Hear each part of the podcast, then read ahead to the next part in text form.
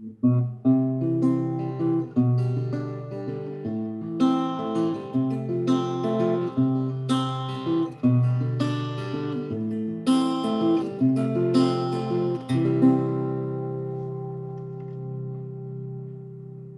everybody, how you doing?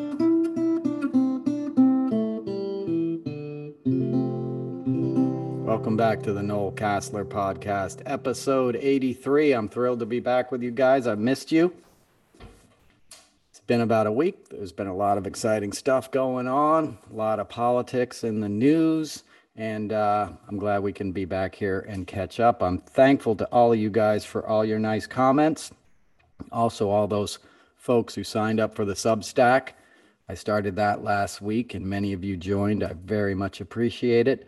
I put a couple articles on there. I'll keep putting more stuff on there as it comes to me. They're just kind of like think pieces, extensions of the tweets and some of the topics I talk about on the podcast, sort of what's on my mind in a more personal kind of, you know, word oriented way. You know, I remember a lot of the pieces I used to read in Rolling Stone and stuff as a kid, and I like things that kind of, you know, they're somebody's opinion, but they're grounded in fact and place. You know, so much of what's going on in this country, I feel like needs to be told on a personal level. That's why I went down to, you know, Florida recently. I wanted to kind of be in the room and the the market you know the marketplace of of this conflict that's happening in democracy and uh, my sort of take on the big picture. So I've begun to address those things. I'm just getting started on the Substack, but if you want to join, it's Noel Casler at Substack, and you can find the link on any of my social media outlets. So uh, let's get into it. You guys know last week I got a call that uh, when I was taping the show, I wasn't kidding. I said, That's the White House. I got to take this call. And I took the call It had a great conversation with somebody down there and got invited down for a meeting that happened on Friday, and it was a a briefing. You know, it was a it was a incredible experience, and I was honored to be asked to be there. And it was essentially a briefing with a lot of the policy directors in Biden's White House and a lot of the staff that you know that try to shape the policy, and, they're concerned that the story of all the wins and the sort of benefits that Biden's administration has given the American people, it's not getting told, right? It's getting drowned out. And we know that, right? I mean, he's he's reduced the deficit by half in 2 years. You know, he's reduced unemployment, you know, especially among, you know, people of color, you know, blacks, Hispanic, you know, Asians. they're all have the record unemployment. You know, we have record insurance, health insurance uh, for American citizens we have all this great stuff that's happening. It's an equitable recovery, right? We have all this infrastructure and all these projects. And, you know, what I found was that all these guys, you know, that are heading up these departments under Biden's administration, the economic policy, you know, initiatives and the environmental policy, they're all aware that this recovery has to be inclusive, right? So Biden has one of the diverse, most diverse cabinets in history, the most already, right? So this isn't just like Ivy League white dudes, you know, giving you their scoop like it used to be. This is a, you know, his White House looks like America, and and so did the group of people that I was invited in, you know, and uh, it was great to be a part of that because that's what it should look like, and that's the kind of scene I grew up in. So I was happy to to be there for that, but all these guys and when they were laying out their points would talk about how like the infrastructure planning for all these construction projects these states these funds are earmarked that they have to be diverse in their hiring right? So the money doesn't just get sent down to louisiana and passed out amongst you know some good old boys construction company who's only hiring you know his cousin's friend you know? It's spreading the wealth around and it's integrating it into the communities and the sort of you know more vulnerable minority oriented sectors that traditionally get overlooked right in economic policy and also you know especially in, in republican policy. So that was heartening you know it was heartening to see that they understood the big picture that there was a real human connection you know between you know the war on poverty childhood poverty right and, and biden's going after that you know he's trying to put food in kids' bellies. He's he's understanding that millions of kids in America are drinking out of lead pipes. You know, we have cities where they don't have potable water, right? In America, American cities, and many of them. So all those dangers, you know, coupled with the environmental sort of calamity that we're facing and, and taking an honest approach at it, it was great to hear you know and, and, these guys got into the nuts and bolts. These were policy wonks of the first degree and i won't bore you with all the stuff but you know interesting things jumped out at me you know like a lot of these bills say like the clean energy you know when they build those big windmills that trump was always talking about would give you cancer and kill birds you know the giant things you see like if you go to block island or something you see them out in the water they're cool you know they're not immediately like oh i'm totally stoked that was there, but it beats a nuclear power plant, right? Or a coal factory. Um, you get used to it, is my point. And they are sort of somehow kind of architecturally pleasing. You know, they look like modern art. But um, those those you know wind turbines they they take like 50,000 tons of steel to build them, right? And that's American steel. So the Biden administration is making sure that steel is coming out of factories in Pittsburgh and Pennsylvania. And they're making sure those factories that are now getting this surge in manufacturing are hiring diverse labor forces, you know, and that makes me think, all right, these guys are getting it, right? These aren't just like, you know, windfalls for constituencies and the money doesn't get spread around properly.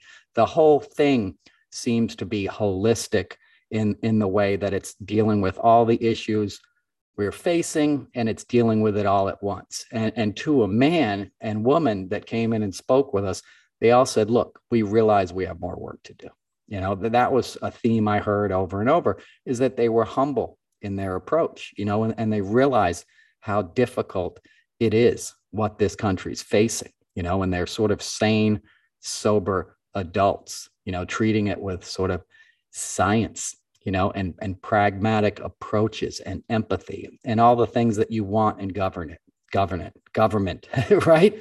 You want geeks that care, as I always say. You don't, you know, Trump sort of, you know, benefited from this thing that it started a little while back, you know, W. Bush benefited, you know, it became like, who's the politician you want to have a beer with? You know, that's the guy you want to vote for.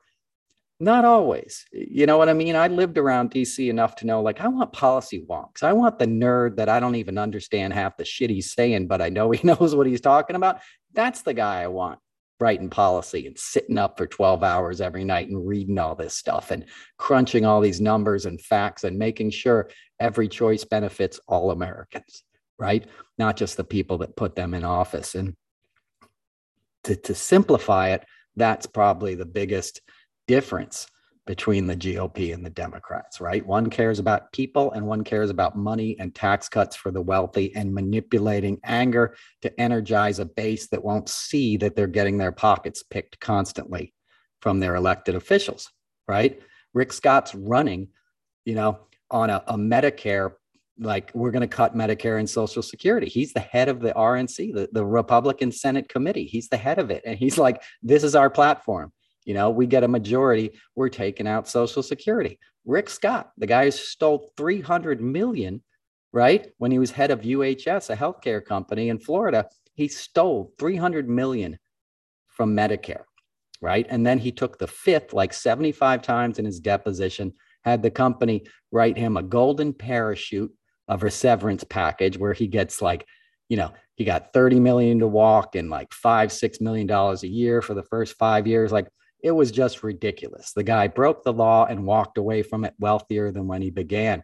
That's a white boy problem, right? That ain't happening to a black man in America, right?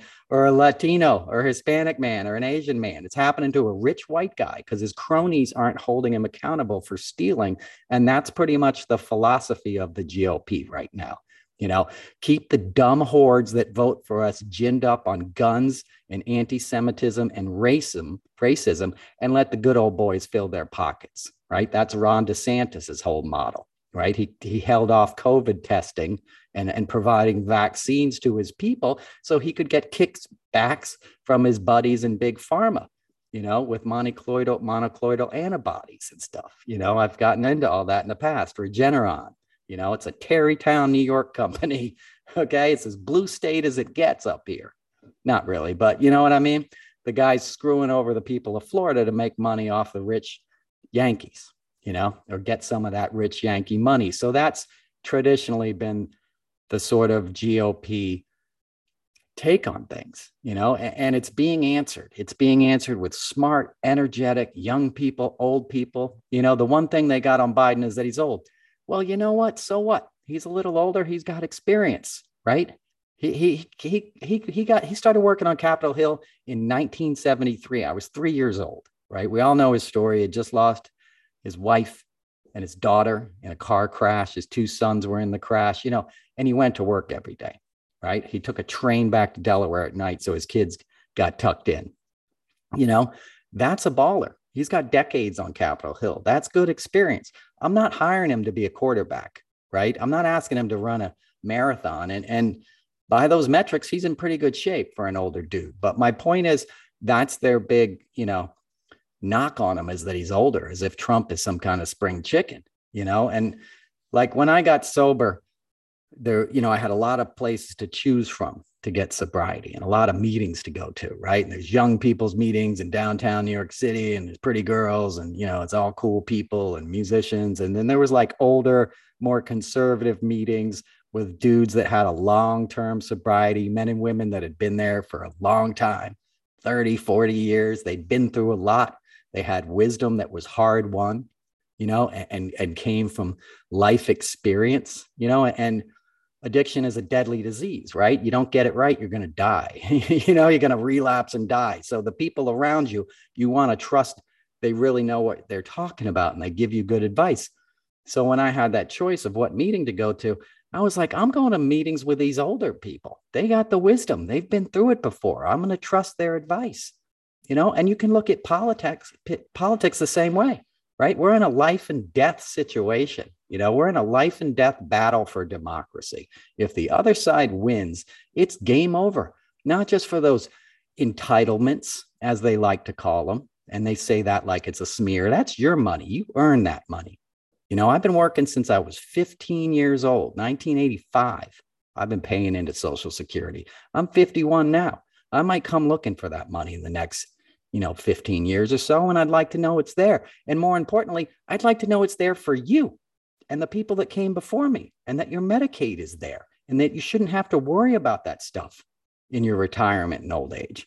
It breaks my heart when I go into a CVS and I see like a dude who's obviously an octogenarian working a shift every day. You know, I get some of them do it, you know, to, to supplement their income, but you shouldn't have to do it in this country, right? And that stuff came out of the New Deal, right?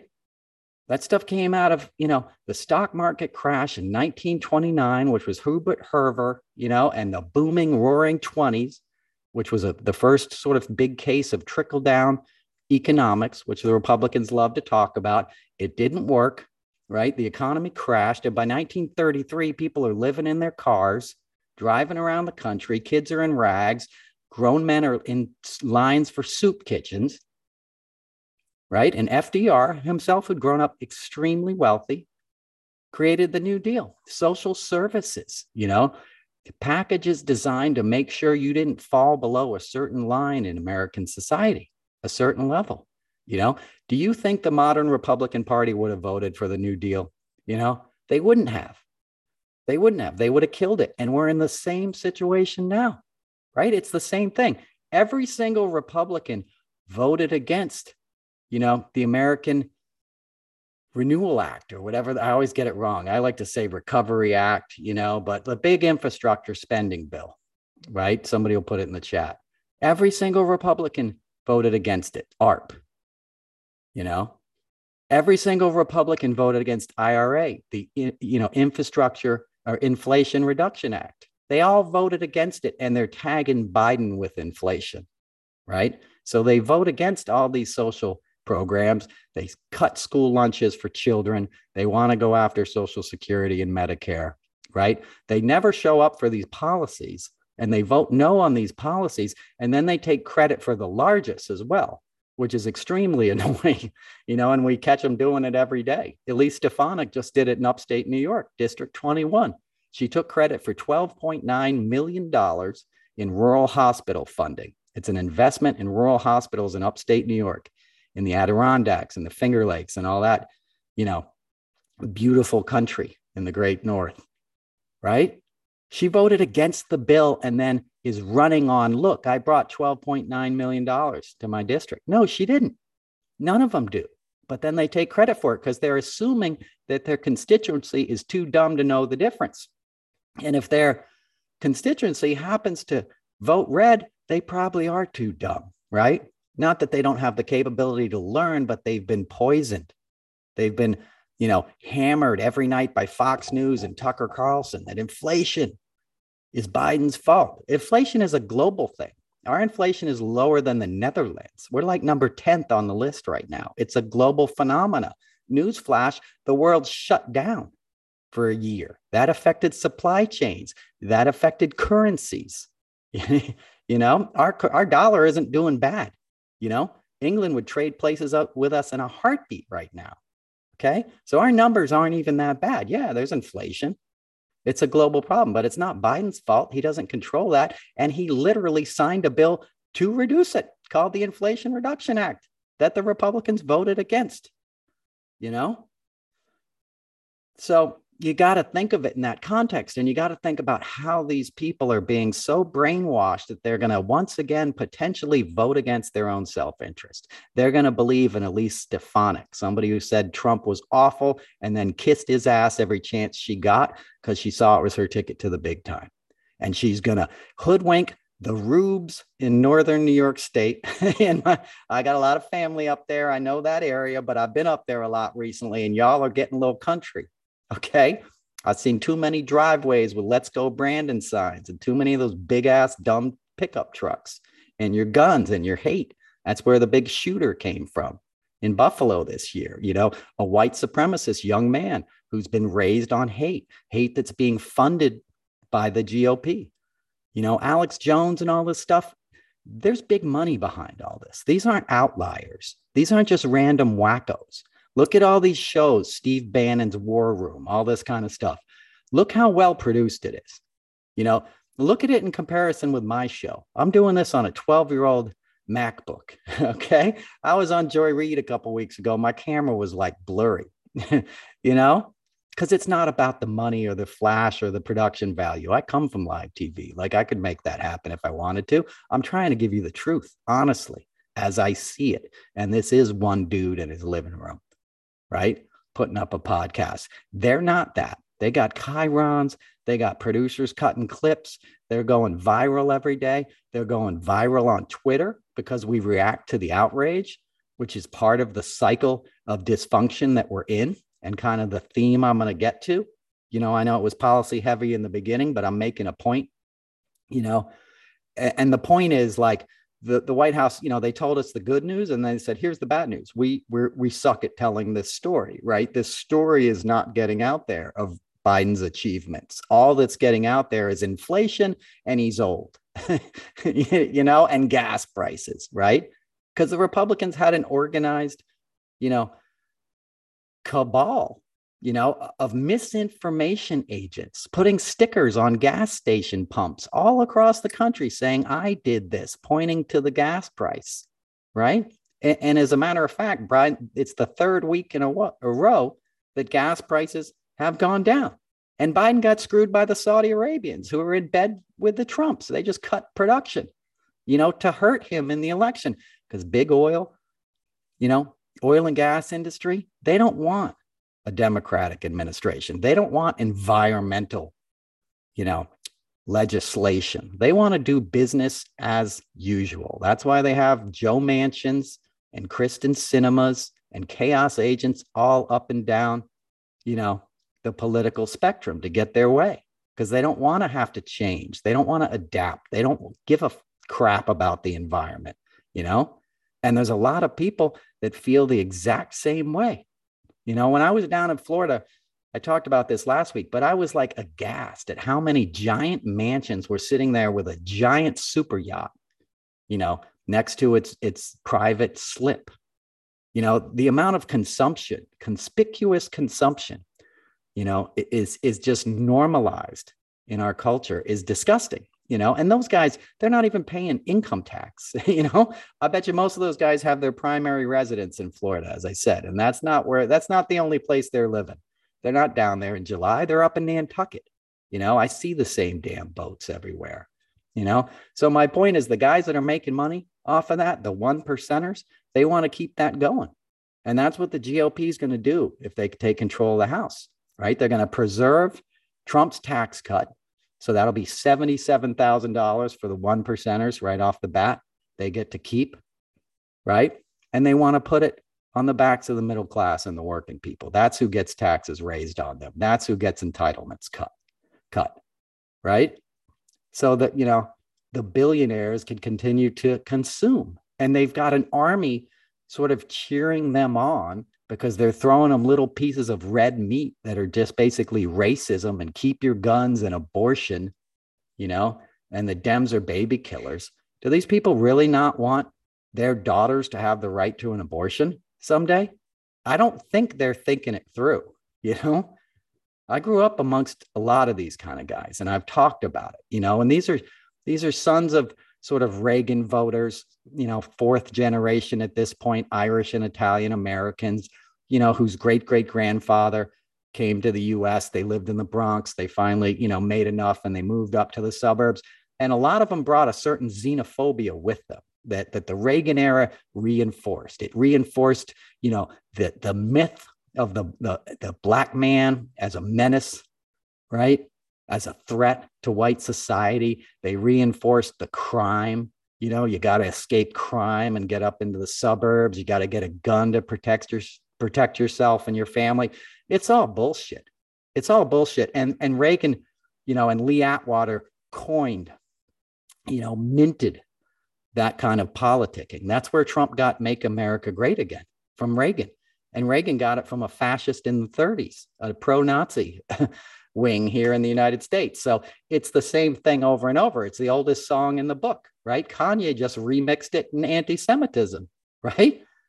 Like he doesn't know what he's talking about. He's an idiot. And these other idiots whispered in his ear, say this stuff. And he thinks it sounds cool. So he puts it out there and it influences people.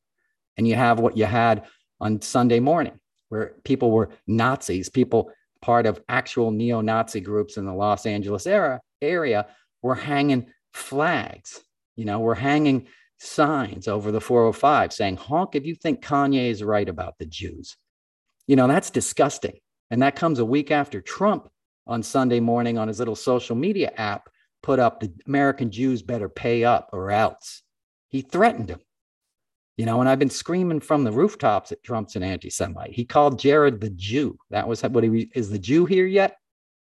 You know, and Jared knew that and didn't want to marry into that family because of it. Not that Jared's any saint, you know, but Wendi Deng Murdoch was like, nope, you're getting married. This is a big global thing and you got a part in it. And shut up and do your part. You know, they wouldn't have naturally ended up together for a variety of reasons, if you catch my drift. Not that there's any shame in that, but, you know, they're not a natural coupling, you know, but she got to hide in the, or- hide in the orthodoxy. It helped her. She was a fall down drunk. You know, Trump's kids all have addiction, alcoholism, all through them. There's no shame in it. None of them actually got sober. Don Jr. relapsed. He's a coke freak every night. We all know it. But Ivanka would get like carried out of weddings and stuff. She was a real mess. She became Orthodox, had a bunch of kids, and it sort of, you know, keeps her dry. And uh, probably in more ways than one. but uh, all right, I'm getting off on a tangent here. But um, my point is anti Semitism is a poison, it's toxic, and it's responsible for all the great marches of fascism that we've seen in the last century and going back centuries. It's something that needs to die, and it keeps coming back because it's easy, it's portable for ignorant people, right? It makes people feel like, oh no, it's a conspiracy, it's a global cabal. It's ridiculous. And the Republicans run it in their ads. Every other ad mentions George Soros. You know, it's a dog whistle. And you have these rabid anti Semite fascists, fascists like Michael Flynn and these guys pushing this stuff. And Stephen Miller, who's a Nazi himself, you know, who's from Jewish heritage, you know, and locking up babies and stuff. So Kanye spews this stuff, you know, last week or whenever. And now you see what you saw on Sunday. And thankfully, it's Tuesday. I'm recording this, and Kanye's lost all his deals Adidas, Balenciaga, CAA, you know, his, his, his documentary, everything has gone up in flames as it should. Because, first of all, the guy's an idiot. He's always been an idiot. You know, I know he has music that means a lot to people. I've watched his concerts many times. I've worked with him many times. He's always been such an insufferable asshole that it wasn't worth it. His talent did not outshine how difficult and disrespectful he was to both production crew and fellow artists in every instance. He was clearly mentally ill, you know. And he, anybody who calls himself a genius, that's always a good red flag. You know, there's a lot of artistry and there are geniuses in hip hop, many of them. Kanye is not really one of them. Okay. That's a self, it's like Trump doesn't drink, it's a self propelled myth. Okay. So his myth has crumbled because he got pulled into that Trump world, you know, and he got fed a bunch of, you know, crazy talking points that he was just loopy and stupid enough to go out there and say. And now his world is falling apart, you know, as it should be. There should be massive consequences and he should never have a public stage again, period. Done. There's too many other talented people there's brothers out there all over the country making beats in their bedrooms right now that would crush Kanye. I promise you that. and that's not just in hip hop, that's in rock and roll and whatever too. If you think that person you see up on the stage is so special, I promise you there's a hundred dudes that can play guitar as good as that that you never heard of or write songs or sing. I've seen it. I've been in the business. I know it to be true. Okay. That's not to take anything away from the folks who make it. It just requires a lot of other things to make it luck being one of them, good PR being the other, industry behind you being the most important. And Kanye came around at a time where that still existed. People were still selling a lot of records, you know, Def Jam, you know, Universal. These guys got behind him, you know, there's money to be made, but there's no money to be made anymore because it's a damaged product and he's done. And we won't even mention his ass again on here. But uh let's talk about the hate right? Because the hate is what he was selling because he saw it as another product. You know, he saw it as a taboo subject like Yeezys, you know, and the problem with this stuff is it spreads like wildfire because ignorant people latch onto it. Even if they don't know what it means, it feels taboo. It feels dangerous to say it. You know, it's like the mentality of adolescent boys. And I was one of those. You know, I was a stupid punk kid. I would say all kinds of dumb shit that I didn't know what I meant, mean, you know, that I didn't know what it meant because I heard other people say it. You know, I was exposed to a lot of racist white people as a kid. It wasn't all egalitarian.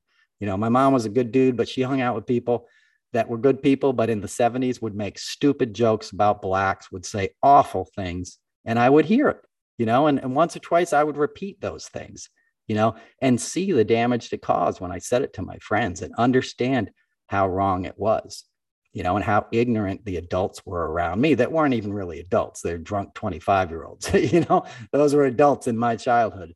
My mom had me at 19, but, uh, you get my point is that you get exposed to this or you hear it on Fox News or you hear it on a podcast or something, and then you think it's cute to go out and say it yourself without really seeing the full picture without growing up enough to realize how wrong it is, how historical it is, how damaging it is. Right. And sometimes you have to make those mistakes before you can become a, a, a true sort of ally. Right. But sometimes you don't. Sometimes you, you like that. And sometimes you get benefits from the hate. So you stay in that world and your fear gets reinforced. Right. And that's where we're at now. Now there's money in it right? There wasn't a lot of money in being a racist dumbass when I was a kid. Okay. There wasn't YouTube, there wasn't podcast. You know, if you walked around with a hood on your face, you were going to get your ass kicked if somebody found you. you know, they hid. Now they don't have to hide. Now it's big business. Now you have Tucker Carlson, you know, talking eugenics on Fox News every night, which came out of Yale University, by the way. Ron DeSantis, his alma mater. Brett, you know, Kavanaugh, all these other wonderful people, Bill Clinton too, you know. But uh, my point is, you know, that this sort of white nationalism has been married with big money and people want in on it, You know, I've said it before, but if you look at the numbers of a Charlie Kirk or all these freaks on the right wing, these well funded freaks that have these daily shows with the great production value because they're getting checks from the Koch brothers, they're getting checks from the Heritage Foundation, right? They're spewing this hate and they're making money off it. Alex Jones was making like a million dollars a day at one point, and he was attacking the parents of a school shooting victim you know, of a school shooting incident, Sandy Hook, you know, and now he's got to pay a billion dollars, thank God, but he had a good run and he's still not going to pay it. He's selling stuff off of that and he's getting money for it, just like Trump's getting money for it. You know, it's like a grift, it's an authoritarian grift, you know, and now it's being married with soft focus, soft focused fascism. I can barely say it. I came up with the phrase yesterday and my tongue has not adopted it yet soft focused fascism, the Kari Lakes of the world, right? The Kristi Noems, the ones that look good and sound reasonable, they scare me the most. Ron DeSantis kind of scared me for a while until that debate last night. He just looked like a short circuiting robot. I don't know if you saw it. Charlie Crist literally, you know, handed him his fat ass. okay. He could not answer questions. He like twerked, his face got all twitchy. I don't know what that dude was on, but it was not a well man. And it was not a tough guy. You know, all his commercials are like him looking like Top Gun, playing off his military service, which was he was a JAG. You know, he helped them get out of torturing people, get out of trouble for torturing people. That's what he did, you know. But um he, you know, when he's in a controlled environment, when he's a bully, like with the Martha's Vineyard stuff, and he gets to control it, he gets to come off like a tough guy at his little press conferences. When he was under hot lights on a stage where he was actually questioned, you can see why he didn't want to debate and only agreed to one debate because he got his ass kicked by Charlie Crist. And Charlie Crist looked wise. He looked measured. He looked calm, right? He didn't rise to the occasion. He didn't let his anger get the best of him, which is what you want in a politician, right? That's what Biden has. Biden gets a little pissed off sometimes, but he's slow and steady, man. He's an adult. He's a father figure, right? That's what you want in a dad. Like when the stuff's hitting the fans, you know, you want the guy who's gonna calm down. This is what we're gonna do. Just stay calm. Here's what we're doing, folks. We're gonna get through this. That's leadership, man. You know, I don't have that. I'd be freaking out and screaming. if I was on the stage with with Ron DeSantis, I would not be as calm. I'd be screaming at his ass because I'm not ready, right? I'm not matured enough. And there's something about maturity. It's like I said, age breeds wisdom. You know, if you keep your heart connected to empathy and learning, you know, that's what you want in a politician a guy who says, I've been wrong, I've learned, I'm going to do better, I'm going to help you do better. What else can I do for you? You know, that's what you want. That's humility. Humility is is the is the key man humility is like the gateway drug to enlightenment right because you decide you don't have it all figured out you get out of your own way. And that's where real wisdom can come through. You know, that's what we use in recovery, right? Humility and acceptance. Those are like the keys that turn the ignition that get you out of the jam because you get out of your own way. You let go of your resentments and your own ego and your own sense of superiority and your own anger, right? And afflictions, your hurts that you think are so important. DeSantis looks like a guy roiling in his own pain, right? He looks like a deeply disturbed individual who's being motivated by sort of anger and greed, you know, and a quest to sort of have power over other people. You don't want those kind of people in a public office. You don't want politicians that are posing with guns and smiling, as they often do, right? Every day I see another picture of Marjorie Taylor Greene holding up a big gun and smiling I saw one of Kemp, or not Kemp, but uh, who's the guy in Texas? Um, uh, Abbott, right? Holding a huge gun and smiling. That guy's had more mass shootings in shootings in his state than anybody else. He was holding like an M60 with a big beatific smile on his face. Like, why are you smiling holding something that's only designed to take life? You know, even in the best circumstance, you should have some awe over the responsibility and the power of a tool like that and knowing what it does. It ends the life of somebody or something that somebody else loved, whether it's your enemy or not. You're taking something off this earth. That's a kind of power that you want people using judiciously and soberly, understanding the weight of it, not smiling like it's a goddamn toy. It's not a toy, it's life and death. And it happened again yesterday. There's a shooting in St. Louis in an arts high school, visual and performing arts high school, high school in St. Louis. And a gym teacher, a woman who I saw a picture of her with her dog, just looked like a great person. You just look at her and know that's a good lady right there. That's somebody that somebody loved, that a lot of people loved, that gave a lot to this earth. She put herself in front of her students when a former 19 year old, a former student walked in with an automatic weapon and high volume magazines, right? With a long rifle, like all these kids use. She put herself in front of her students and she paid with her life. She woke up yesterday and went to school to teach our children and did not come home because she lives in a state where guns run rampant and Republicans are in control and they don't care. And they think guns are something to pose with, like a prop, right? St. Louis, the same place you had that white couple outside during the Blacks, Black Lives Matter marches, holding their guns, thinking it was cute, in their little polo shirts and their fucking boat moccasins.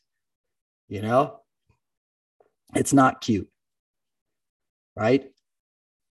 It's horrible. It's horrible that that woman didn't come home last night. And it barely made the news because we've become so numb to the horrors. But don't become numb to it. Vote. Vote. Because the other side is telling their people, hey, Dems are coming for your guns. And that's enough to motivate these jerk offs, right? And it's not true. Dems aren't coming for your guns. Yeah, we shouldn't have AR 15s freely sold and high volume magazines, Nobody's coming for your rifle in your closet or your handgun next to your bed, which shouldn't be next to your bed. It should be locked up. But nobody's coming for that. And everyone knows that what they are coming for is your Social Security and your Medicaid and Medicare and your kids' free lunch program and your daughter's right to an abortion and your insulin. They're going to put the, the power to control drug prices back in the hands of the pharmaceutical industry. How do you think that's going to work out for you? How did it work out for West Virginians, right? And people with epilepsy when Joe Manchin's daughter raised the price of EpiPens 700%. And now people are paying, you know, close to a thousand bucks for something that they, you know, should be a nominal fee because you need it to live your life, just like insulin, where Trump, you know, uh, Biden's trying to make it 35 bucks a pop. Republicans oppose it, they vote against it. They want the money to belong to the industries that pay them so they can have big boats and nice houses and live out in McLean. Well, the rest of the people suffer. That's what it is. It's a grift. The GOP is a grift machine that has found the perfect formula. You know, it's found a way to gin up hate and resentment and anti Semitism and marry it with these cultural issues like guns and abortions. And now you have Christianity at the point that it's like this, you know, it's married with Trumpism. And every time he gives a speech like he did on Saturday night, they play QAnon music and they all put their hands in the air. I mean, this has already been dangerous for a while, but we're sailing into such uncharted territories. You know, we're sailing into full cult like, you know, sort of fealty on the part of the GOP, and we're we have so much dark money in the process now, and so many loud right wing, you know, media outlets that are poisoning the minds of voters. You know, uh, MSNBC did like a focus group, and uh, you might have seen the video. It came out last night and they talking to all these people in, in, in Pittsburgh, swing state voters, and they asked them about January 6th and the fact that Doug Mastriano was like on Capitol grounds. He breached the Capitol and took selfies of himself. And they're like, Don't you think that's wrong? And they're like, Well, he wasn't really in a bad part of the Capitol. And was it really worse than what Antifa did? And, you know, the the chick who got murdered was, you know, she was really a martyr and she was unarmed and no cops died. And Elise, uh, who was doing the interview, I can't think of her last name, Elise pushed back and said, you know, no, cop died. And they're like, he died of a heart attack at the hospital. It was later. It wasn't because of the thing. And he shouldn't have been a cop. Like, what does that even mean? right?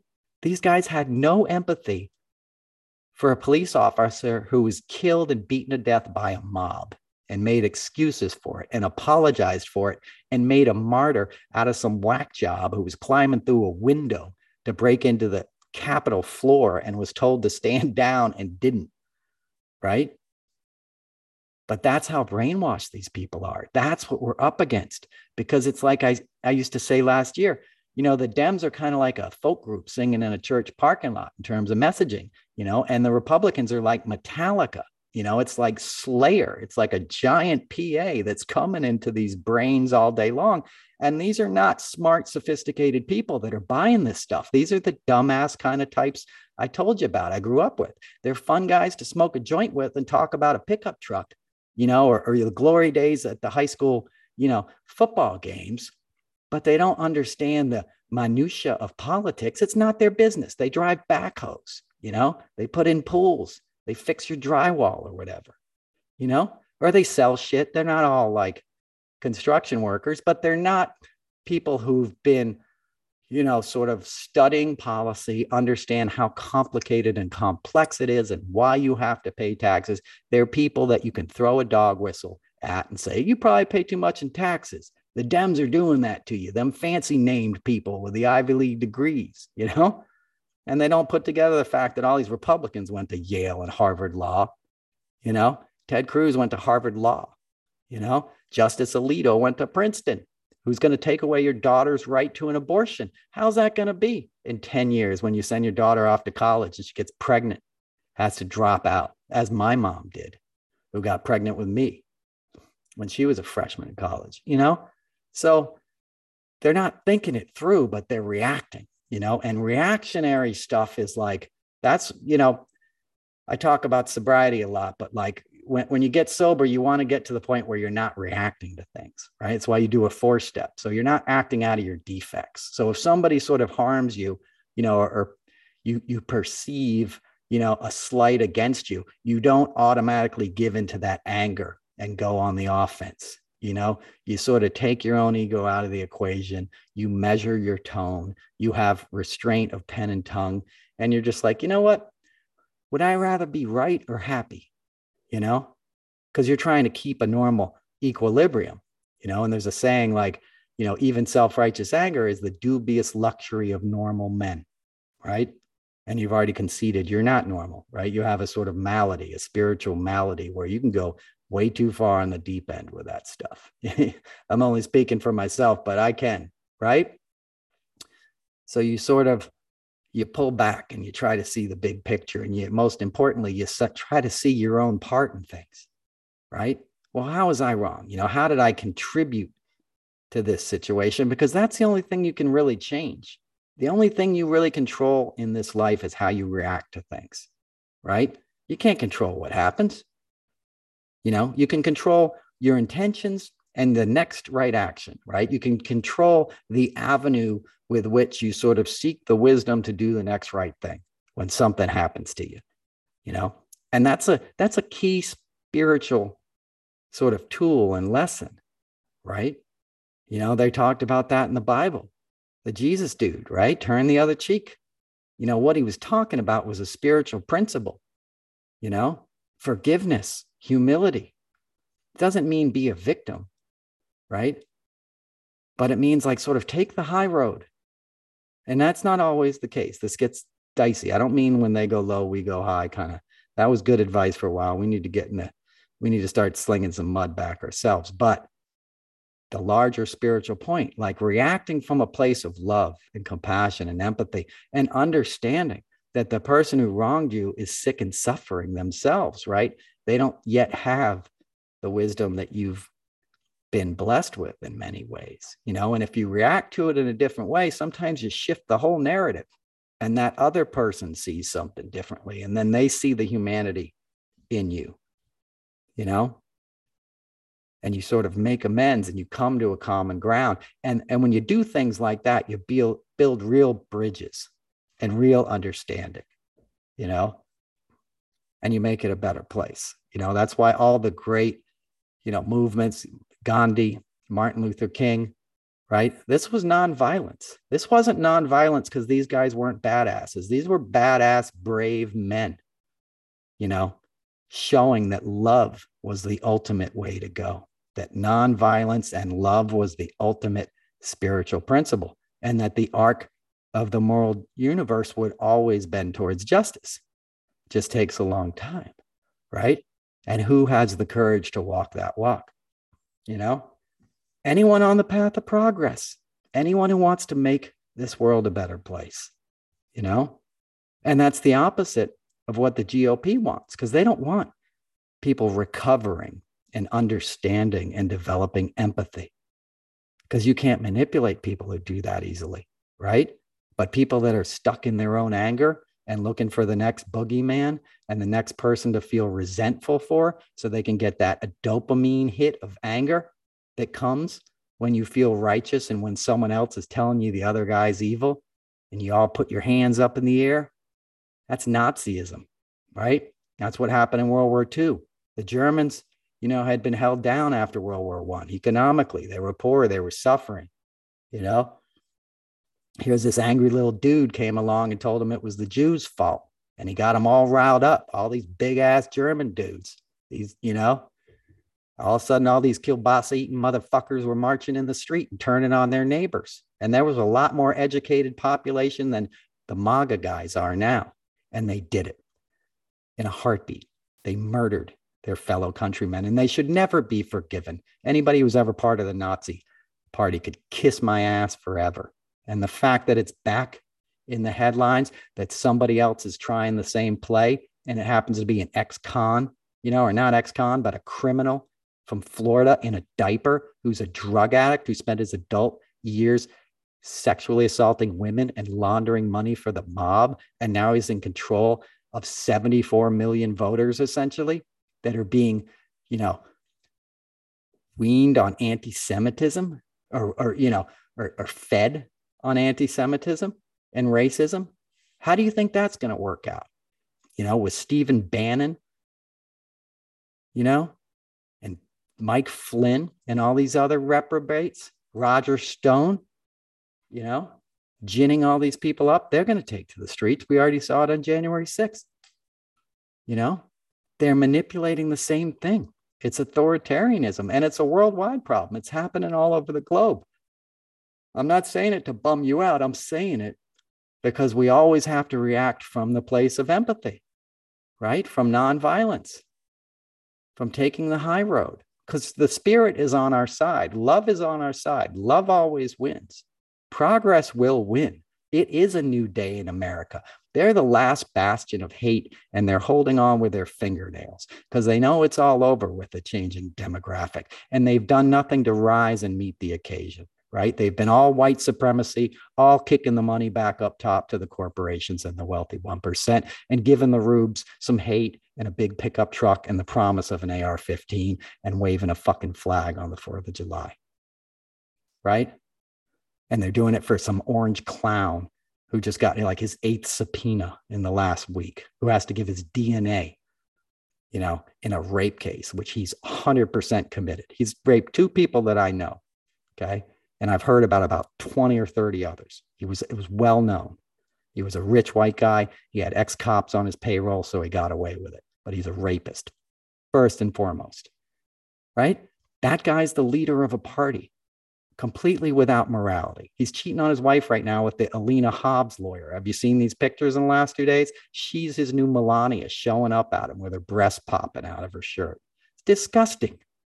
You know, it's a disgusting human being. He's everything Christians have always preached against. And somehow he's married to Christian extremism now. And they're having rallies every weekend, you know, and they're having Marjorie Taylor Greene and all these grizzled, gnarled freaks coming out of the woodwork. Right. And then, as I said before, you have the soft focus fascism, which is now like the 2.0 version of this. And what has me concerned, right? Because the Kari Lake lady said she's already not accepting the results in Arizona, right? And she's like, I'm going to be governor for life now. I'm going to be governor in eight years. She's coming with that same delusional hypocrisy, and she's in a state that eats that kind of stuff up. You know, Arizona is like a mecca for whack jobs that want to have a bunch of guns and live on a compound. Nazis and Aryans and all these freaks, you know, and they're standing in front of ballot drop boxes in masks with guns, intimidating voters, Latino voters, you know? It's scary. And you have a Justice Department that promised to protect voters' rights in free and fair elections. And they coming out yesterday with a press conference on China. Not that that's not important, but that wasn't what we're looking to hear. What's next? DB Cooper? You opening the case again? Like, go after the fat dude who's trying to overthrow democracy, okay? no offense, you know, we're all overweight. I did, you know what I'm saying? Go after the criminal we're all thinking about. We'll get to the China stuff later. Okay. Everything in this country is made in China. Like, yeah, they inf- infiltrated, you know, Hawaii or whatever the, you know, semiconductor factory. I get it. It's in espionage, but that ain't what we're thinking about. We're about to lose this country in two weeks if we don't show up at the polls in massive numbers you know but of course they don't want to comment on that because they don't want to be seen as to throw an election that dudes are lining up with voter intimidation on right? They're gerrymandering these states. They're kicking people off of voter rolls. It is going to be wild on november 8th and don't let that scare you away. Let it you know embolden you. Grab a neighbor grab a friend. Make sure everyone you know votes. When you walk into a store you know, ask the hourly worker, you know, when you go in to buy a sweater, like, hey, you voting next Tuesday? You know, do they give you time off to vote? Did you learn how to get a provisional ballot if they say you're not on the, the rolls? Because everybody can vote. Even if they you show up at the polling place, ask for a provisional ballot. It's your right. And it's the most important right you have, and it's one you may not always have if you don't vote in this next election. You know, it's never been more important in my lifetime. You know, I'm 51. You know, if, anything, if I came away from anything from the White House, it was that. You know, it was like being on an episode of the West Wing too, y'all. Like, I mean, I got to, I got to go to Second Gentleman Douglas Emhoff's office, and he's got this cool like patio. He's in the old executive office building, which overlooks the West Wing, and uh, I stood outside on the patio with him and Ron Klain, you know, the the chief of White House chief of staff, you know, and looked at the Washington Monument off in the distance and looked at the White House below. And Vice President Harris came out while I was standing there, got in her SUV to go off to a Diwali celebration, which is wonderful, right? And happy Diwali to anyone who celebrates. I love Hindu path of devotion and all that kind of stuff. Amma has been one of my major mentors in life. So I love all that stuff. But I love that it was diverse and multicultural because that's the promise of this country. That's the DC I grew up in in PG County. Right before I moved to upstate New York in 1985, 84, the last day in 1984 to be correct, New Year's Eve. You know, I lived in a multicultural environment outside of DC, you know, and we'd take field trips to the White House, you know, and we'd see all these big buildings and these lofty ideas, you know, of what this country could be and what democracy stood for. And then I saw Reagan. You know, I saw a guy come in, declare war on the poor, declare war on kids like myself, cut a free lunch program, cut the school lunch program. You know, I felt was results. And then I came up to New York with the guys that I just described, you know, that are living in houses in the suburbs, and all they're talking about you know, is the others because they're hearing it at the kitchen tables at their parents' house. You know, black guys are bad, they're stealing stuff, and they're freeloaders, and unions are bad, and all this kind of just sort of libertarian, dumbass white resentment stuff that's always been around that's now in the mainstream. And I remember the difference. You know, I was like these kids have everything and they're only holding on to resentment, where the kids who had very little were holding on to hope. You know, maybe that's the difference you know? When you don't have a lot you have the future you have hope. And that's what our government represented. And that's what i felt when i stood on that balcony. It was a beautiful fall day crisp air you know? A big challenge to show up there for me right? You know as cool as it is to do something like that when you get asked for something like that there's nerves man. I'm still recovering alcoholic. I'm still like coming at things from feeling like not worthy or what am i doing here and there I am, you know, standing next to the White House, being asked to help deliver a message if I can.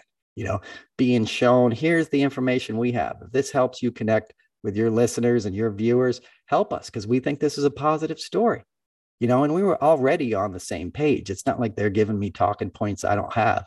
They were just, you know, here, if we can help you, you know, with anything, let us help you because we're all in this together. And that is the message, right? We are all in this together, right? And we want policies that lift all boats, right? We don't want to exclude people from the American dream because it never works out when you do that. You end up where we are now. But if we all move forward together, it's wonderful. You know, and standing there reminded me of, you know, the Obama administration and the story I've told. You guys saw me live. You know this story, standing there on the steps of the Lincoln Memorial, you know, with President elect Obama and his beautiful family sitting behind me and looking out at the mall and seeing as far as the eye could see, you know, a ton of people who'd showed up in 10 degree weather to watch this country make good on a promise, you know, that it could be inclusive, that we could have our first black president, you know, that we could be all all be a part of this democracy you know? And i and I, I was standing there and i looked i looked to the left of me and there was sharon stone right? From uh, basic instinct. And i was like damn. Sharon stone. And then i looked to the right I mean, it was david axelrod you know? And i turned to david and i said hey man i just want to thank you for your part in all this you know? And he took my hand and he put his other arm on my shoulder and he goes do me a favor turn around. And he turned me around and we both faced the mall and we look we were looking at like 2 million people going all the way back to the capitol the largest sea of people i've ever say, seen. And he said to me he goes i didn't do it. They did. And he pointed out at the people you know and i got goosebumps. You know i got total goosebumps. It's like being in the west wing because i could feel what democracy is in action you know and you can't stop that right? You know, as Henry Miller said, a billion billion men seeking peace cannot be enslaved, right? We got the numbers, man. We got the spirit. Let's do it. Let's use it. It is our power. Do not be cowed. Show up and vote on November 8th. Let's make it happen. All right. All right. I hope that wasn't too much of a rant. I wanted to get back with you guys. I'll give you some celebrity stories next time. And that's celebrity stuff. White House, right? I'm representing. And listen, listeners, you guys were all there with me. I would not have been there without this podcast, without all of you guys that follow me on Twitter. I was very aware of that. And that's why I suited up and showed up because I wasn't walking in there alone. You know, I was walking in there the kid as the kid of a single mom who struggled in her life, who overcame her problems and addictions, as a man myself who struggled, you know, walked in there sober, you know, head up, trying to show up and do what I can. And you guys came there with me. I wouldn't have been able to do it without you. And, you know, happy to share any of it. I got some cool pics too. I didn't put them all, all over Twitter, but man, I got some. I'll start dropping them maybe on the Substack. And check out the Substack. It's Noel Casler. If you like this podcast, the Substack is basically a way to support the podcast if you feel like you want to. It's always going to be free. There's no commercials, any of that stuff, no subscriptions you know, on the podcast or any of my content, if you want to say thanks or you want to support it, that's the way the substack. It's 12 bucks a month 120 bucks a year. I'm going to always be writing stuff on it. It'll get better as it goes. But uh you know thanks for being along for the ride. Thanks for listening. I love you guys. We're going to do this. I promise. Get out and vote. We're going to be partying in december or in november you know mid-november. And uh that's it Thanks for listening. This is episode 83 of the Noel Casler podcast. Until next week. Well, let me say one more thing. I'm going to take a road trip. I did Florida, I did DC last week. I'm going to go to Pennsylvania and I'm going to go to Virginia. I want to go to some of these battleground states and try and talk to these people. And I'll put some of that in the Substack. I'll make some car rants and some videos, but I got to get out there in the mix. I got to feel like engaging with people and trying to change hearts and minds because that's how we really do this you know? It's door to door man neighbor to neighbor. Reach out your hand and try to talk to the people you can and make a difference. So i'm going to be out there doing some of that and uh, i'll take you along for the ride. So until next week this is a Noel Casler podcast. Peace. Thank you